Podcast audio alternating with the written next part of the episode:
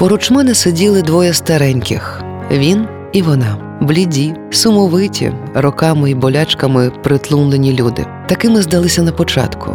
А потім, у хаосі вселенського коловороту, на сцені краєм ока я бачив, як він поклав свою тремтячу руку на її а збудження перед очима наростало. І той дідусь у запалі розчуленості важко, з пристогоном схилив плішиву голову їй на коліна і похапцем став цілувати жовті з ліловими прожилками руки дружини. А вона гордо і незворушливо дивилась перед себе. Лише старомодне чорне жабо на грудях здіймалося частіше, і в лівому вицвілому оці бачив я довго плавала маленька кольорова сльоза.